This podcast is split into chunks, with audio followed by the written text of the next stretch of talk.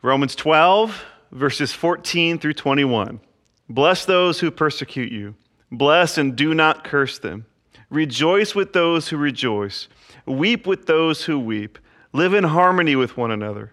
Do not be haughty, but associate with the lowly. Never be wise in your own sight.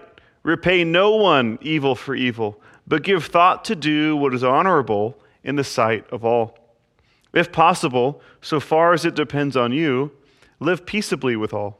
Beloved, never avenge yourselves, but leave it to the wrath of God. For it is written, Vengeance is mine, I will repay, says the Lord. To the contrary, if your enemy is hungry, feed him. If he is thirsty, give him something to drink, for by doing so, you will heap burning coals on his head. Do not be overcome by evil, but overcome evil with good. You guys ready for this? We are wrapping up Romans chapter 12 this morning with verses 14 through 21, and this is a challenging passage. You know, last week we talked about genuine love and what it looks like, and that genuine love is action oriented. And, we, ch- and we, we have to choose to love sometimes. And when we choose to love, uh, sometimes it changes our perspective, it changes our mindset. And in doing so, it can change our heart. So let our love be genuine, let our love be action oriented. And this teaching, it continues on into verses 14 through 21. And, and this morning, if you don't walk away challenged this morning, I'm probably doing something wrong. Or, or maybe you dozed off, or, or maybe you're, you're, Jesus and you're perfect at all this relational stuff, and all of your relationships are, are as good as possible. If that's you, you won't be challenged. But if it's not, if all your relationships aren't perfect and you're not like Jesus in every possible way, I, think you might be challenged this morning. Uh, so here we go. We're going to break this down. Paul, he doesn't pull any punches here at all because verse 14 begins with, Bless those who persecute you. Huh? Yeah, says Paul. Bless and do not curse them. And for context, Christians were, were not like real popular at this time. They had uh, these new beliefs and, and stopped doing the pagan sacrifices, uh, which separated them um, and, and was, was different. And this was especially a problem when it came to worshiping Caesar as Lord. They were especially not real popular with the who's who of the Roman society there's a senator and a historian, Tacitus, and he writes scathingly about the Christians, saying that they are hated for their abominations. And this sentiment is not too surprising, for Christians and, and Christianity at its core undermined Roman society, which was founded upon classism and slavery, where, where about one in four people in the empire were slaves. And beyond that, they love their gladiator battles, they love their violence and their indulgences of every kind. Uh, Christianity undermined all of that. And maybe worst of all was their undermining of loyalty to the empire and to Caesar. To not worship Caesar was an abomination, which the first century Christians and us would view it as the opposite. To worship Caesar is the abomination, for there's only one God, and it's not Caesar. So that's a picture of the early church context and the hostility that these early believers were facing in Rome. And here's Paul saying, Bless those who persecute you. Bless and do not curse them. Bless meaning speak kindly to them and of them. Not cursing meaning not wishing them harm. Not speaking harm against them like saying, Man, I hope they die. Rather, speak blessings to them and of them and praying for them. Instead of, I hope they die, try, I hope they find life. I hope they find life in Christ. Do this for those who mock your faith, who exclude you because of it, who sneer at you and say all kinds of terrible things about you. Bless them and do not curse them. And Paul's just getting started here. He goes on, verse 15 Rejoice with those who rejoice, weep with those who weep. This is, this is a mark of true love, true friendship, true Christianity. We rejoice with those who rejoice. We celebrate when good things come to others. We celebrate the successes of others. We don't celebrate the misfortune of others. We don't grow jealous of others. No, we rejoice with them as those who desire the best for others. And also, we weep with those who weep. we don't rejoice at others' suffering. We come alongside and help to bear one another's burdens, weeping with those who weep. If you have a, a so called friend who celebrates the worst for you, that's not a friend. A friend rejoices and desires the best for you. And when tragedy and misfortune strikes, a true friend will grieve with you. And we're called to do the same for our friends, loving them and desiring the best for them, celebrating the wins for that person and grieving their losses. When you get really good news and, and you want to celebrate it, who's the first person that you want to call to share that good news with? Because, man, they're going to celebrate with you. And I encourage you, be that person for somebody else. Be that kind of friend for somebody else. Rejoicing with those who rejoice, weeping with those who weep. Verse 16 Live in harmony with one another. Do not be haughty, but associate with the lowly. Never be wise in your own sight. How do we live in harmony? We know that one, right? Earlier in, Romans chapter 12, it's through humility. It's always first through humility, and then comes unity. So, as Paul says, do not be haughty. And do this by associating with the lowly. In the early church, there were, there were problems. Uh, the rich ate with the rich, leaving the poor on the outside with not enough food to drink in the, in the Corinthian church. And in 1 Corinthians chapter 11, uh, verses 20 through 22, Paul lays into the church of Corinth, writing, When you come together, it is not the Lord's supper that you eat. For in eating, each one goes ahead with his own meal. One goes hungry, another gets drunk. What? Do you not have houses to eat and drink in? Or do you despise the church of God and humiliate those who have nothing? What shall I say to you? Shall I commend you in this? No, I will not. Paul's fired up in seeing this and hearing of this. In Galatians uh, chapter 2, uh, verses 11 through 14, Paul writes about having to correct Peter's hypocrisy. He says, But when Cephas, Peter, came to Antioch, I opposed him to his face because he stood condemned. For before certain men uh, came from James, he was eating with the Gentiles. But when they came, he drew back and separated himself, fearing the circumcision party. And the rest of the Jews acted hypocritically along with him, so that even Barnabas was led astray by their hypocrisy. But when I saw that their conduct was not in step with the truth of the gospel, I said to Cephas before them all, If you, though a Jew, live like a Gentile and not like a Jew, how can you force the Gentiles to live like Jews? So, so Paul is calling out Peter's hypocrisy in front of everyone. Paul is saying here, Peter, you're not saved by works. You're not saved by the law. If you were saved by those things, Christ's death would be meaningless. No, you are saved by grace through faith Period. Don't capitulate to the circumcision party who, who want to force the Gentiles to live like Jews, to bear the yoke of the law that Christ came to fulfill. And Paul did this publicly because Peter was a leader. And even Barnabas was led astray, ceasing to eat with the Gentiles as if they were below him. The early church had its fair share of problems. So here in Romans, Paul is saying, associate with the lowly. God shows no partiality, neither should we. And he ends this thought with Never be wise in your own sight. For as soon as you become wise in your own sight, you show yourself a fool. And that is the surest way to destruction. As Proverbs 26:12 says, "Do you see a man who is wise in his own eyes? There is more hope for a fool than for him." Jesus gives us a picture of this attitude we're to have that Paul's talking about. In the parable he tells about the Pharisee and the tax collector who went up to the temple to pray. Jesus told this in Luke 18, verses 10 through 14. He said, Two men went up to the temple to pray, one a Pharisee and the other a tax collector. The Pharisee, standing by himself, prayed thus God, I thank you that I'm not like other men, extortioners, unjust, adulterers, or even this tax collector. I fast twice a week. I give tithes of all that I get. But the tax collector, standing far off, would not even lift his eyes to heaven, but beat his breast, saying, God, be merciful to me, a sinner.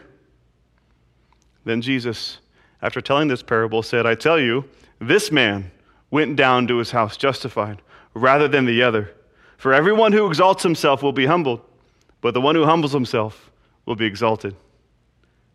Be humble, associate with the lowly. Never be wise in your own sight. It's pretty, it's, pretty easy for us to go around as this Pharisee did and, and, and pick faults with the world, pick faults with, with the corrupt, the, the oppressors, the unjust. But what the Bible does, and especially Jesus, is get right to our very own heart. So we're not looking around pointing fingers. Rather, we see ourselves and our own heart for what it is and say, God, have mercy on me, a sinner. Continuing on here, verse 17, Paul says, Repay no one evil for evil, but give thought to do what is honorable in the sight of all. We are to represent Christ in all things. So, so we do not compound evil with more evil. Rather, we give thought to doing what is honorable in the sight of all. So, so not just honorable by our own concoctions in our head, but honorable in the sight of people that we look up to. Think of those people in our lives that we look up to. Uh, in, in, in KCC, the families here, consider them. That changes things, doesn't it? Now, now it's not just you and your reputation and your honor, but also the reputation and honor of your brothers and sisters. That's now at stake. That's now on the line, and not least of which, the reputation of Christ. Consider who you represent. Do them honor in the face of evil. Verse 18 If possible, so far as it depends on you, live peaceably with all.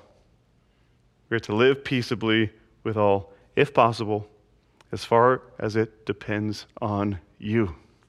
Meaning, not letting it be because of you that your relationship is not at peace. And it can often be ourselves that get in the way of living peaceably with all. Our pride, wanting to be right in our own eyes, our selfishness, our jealousy, our envy, our strife, our anger, our temper, our greed, our lust, you know, our team, our group, our tribe. We can't let that stuff get in the way. You guys know what I'm talking about. Don't allow yourself to get in the way of living peaceably with all. Verse 19 Beloved, never, never avenge yourselves, but leave it to the wrath of God. For it is written, Vengeance is mine, I will repay, says the Lord. Never avenge yourselves.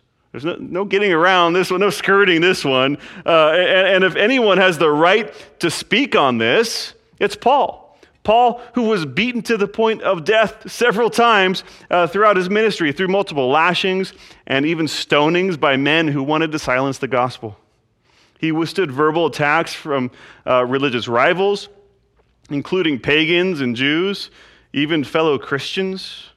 He was thrown in prison, he was ran out of towns. No other leader in the first century suffered more at the hands of other people than Paul. So, saying to never avenge yourself came at a, at a great cost of giving it up himself. To trust God with justice, the God who sent his one and only Son to lay his life down for his enemies. You see, our vengeance leaves no room for God's grace. We got to leave it in God's hands, surrender it to Him. Because our life is a vapor. It's here and then it's gone. And every person will one day find themselves before the Almighty to be judged. If punishment is due, then it is inescapable. Justice will be done according to their deeds, if indeed they trusted in themselves and their own deeds to be saved, rather than trusting in the finished work of Christ. So we give it to God. He says it's mine, because justice will come. But until that time, the Lord extends the offer of grace to all who do wrong. And we know that, that even the justice dispensed by governments, which, which are put there by God, uh, can be an instrument of God to bring non believers to repentance. So, so we got to let God do that. We can't be interjecting ourselves in that. Do we trust Him with it? And trust that it is in our own best interest to release it to Him spiritually, mentally, and physically. We are burdened by unforgiveness. It literally causes coronary heart disease and high blood pressure when we harbor anger and unforgiveness, not to mention what it does to our spiritual and mental state. And in the same way, harboring it affects us and burdens us, giving it to God, forgiving and trusting in Him for justice, frees us. It frees us. He's the perfect judge, not us.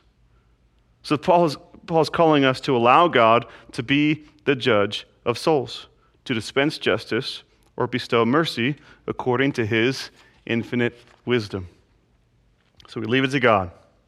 And, and we pray for God's intervention to bring that person to their knees in repentance, to do for them as he has done for us, and hopefully is doing at this very moment, to convict us of sin and lead us to repentance and new life in Christ. Verse 20. To the contrary, Paul writes, to the contrary of taking vengeance. Instead, if your enemy is hungry, feed him. If he's thirsty, give him something to drink. For by doing so, you will heap burning coals on his head. Meaning, do the exact opposite of what your flesh desires. Rather than taking vengeance, show kindness. That's radical. That's radical. And in doing so, in your kindness to your enemy, their hurtfulness towards you will be to their own shame. It will heap coals on their head. It's like the idiom of saying they have egg on their face. They will look the fool for their actions.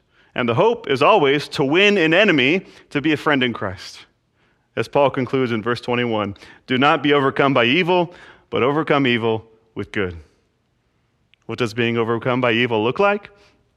Well, I think it looks like giving into evil, letting it get the better of you, becoming complicit and part of the problem.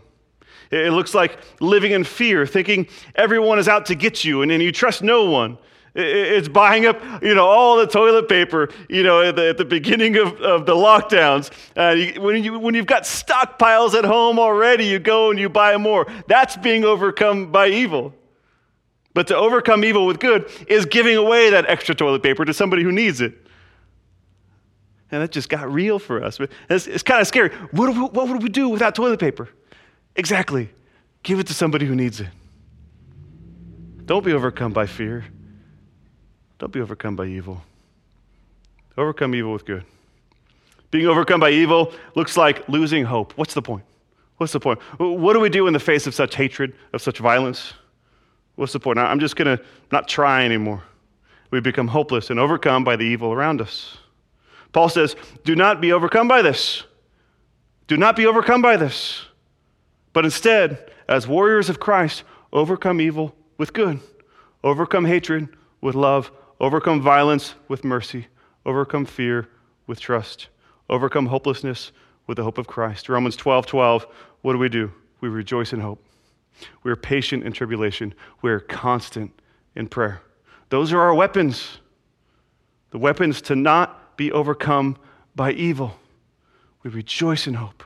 We're patient in tribulation. We're constant in prayer. Paul's not talking to nation states. He's not talking to the Roman Empire here. He's not talking to, to governments and, and trying to dictate foreign policy here. No, he's talking to you. He's talking to me. He's talking to individuals on a daily basis, saying in your life, in your family, in your workplace, in your community, in the life of the church, do not be overcome by evil. Do not be overcome by evil, but overcome evil with good. It starts with our heart and it's manifested in our tongue and in our actions. Overcome evil with good. The only reason any of this makes sense at all, to do this at all, or is worth it all, or, or is at all reasonable, is because of the therefore at the beginning of the chapter. Therefore, we're to be living sacrifices. Why? Because of the mercies of God. Because of the mercies of God. Because they were given when we were found guilty, when we were found condemned before a holy and righteous God because we've all fallen short. But God has made a way. And how did He do it? By repaying us the debt that we accrued because of our sin? No. Rather, God sent His one and only Son, who, being in very nature God, was not haughty, He was not proud, but instead He associated with the lowly. And when humanity rejected Him and Pontius Pilate sentenced Him to death by crucifixion, He went willingly, according to the Scriptures, as the atonement for the sin of the world. And on the cross, he dealt with the evil of the world, and he overcame it with good, for he gave all of himself, being fully good in every way, and then he bore the full weight of the sin of the world and of evil, and God's wrath against it unto death. But he wasn't done yet, for he not only overcame evil with good, but he also overcame death with life. For on the third day he rose again, and he said, Because I live, you also will live. Jesus, in every way, overcame evil with good. As when he healed the man with the shriveled hand, remember? In Mark's gospel, he healed the man with the shriveled hand on the Sabbath to the dismay of the religious leaders and the Pharisees who taught that the law superseded that which was good, so he could not heal on the Sabbath. But Jesus showed time and time again that it's not, that it's, it's not about that, it's about our hearts, that God desires mercy, not sacrifice. The condition of our heart matters far more than our outward appearance and our outward accomplishments. For those who only rely on the outside are not capable of humility. Neither are they capable of overcoming evil with good. For to overcome evil with good is to act counter to the natural man. It is to transcend our lower and our baser instincts, to act in the interests of eternity rather than the temporary. For what good is it to gain the whole world, Jesus says, and lose your soul? What good is vengeance? It belongs to God, for He is the only one worthy and capable of it. It is His. So we trust Him with it, we give it to Him. A few notes as we close here. First, remember hurt people hurt people. Hurt people hurt people. That, that's just true. Broken and hurting people hurt people. It's not about it's not about you. Don't make it about you. It's a brokenness inside of them, and, and maybe it's just bad pizza they had. Maybe they missed breakfast, they missed lunch, maybe they missed all three meals, man, and they're just on edge. They were in a bad spot. They, they you know, you caught them at a bad time, and they, they let it out against you. Don't, don't make it about you, because often it's not. So instead, Show kindness, show love, forgive as we've been forgiven, for evil cannot overcome evil. Responding in evil only stirs up more evil. So overcome evil with good. Because, second, we are responsible and accountable to the stewardship of our relationships. We're responsible for this. So take this seriously, just, just as God the Father did. He took it seriously in taking the first step to restore us to himself when we betrayed him. And he was in no way at fault. He bore the burden and has now given us the ministry of reconciliation in our relationships. It's not a small thing. I'm, not saying this is easy. in no way. Paul, Paul's not saying here this is going to be easy, only that as we focus on Christ, the only rational response is to love as he has loved a love that overcomes evil with good. To the world, it's foolishness, but it is the power of God and it is the wisdom of God.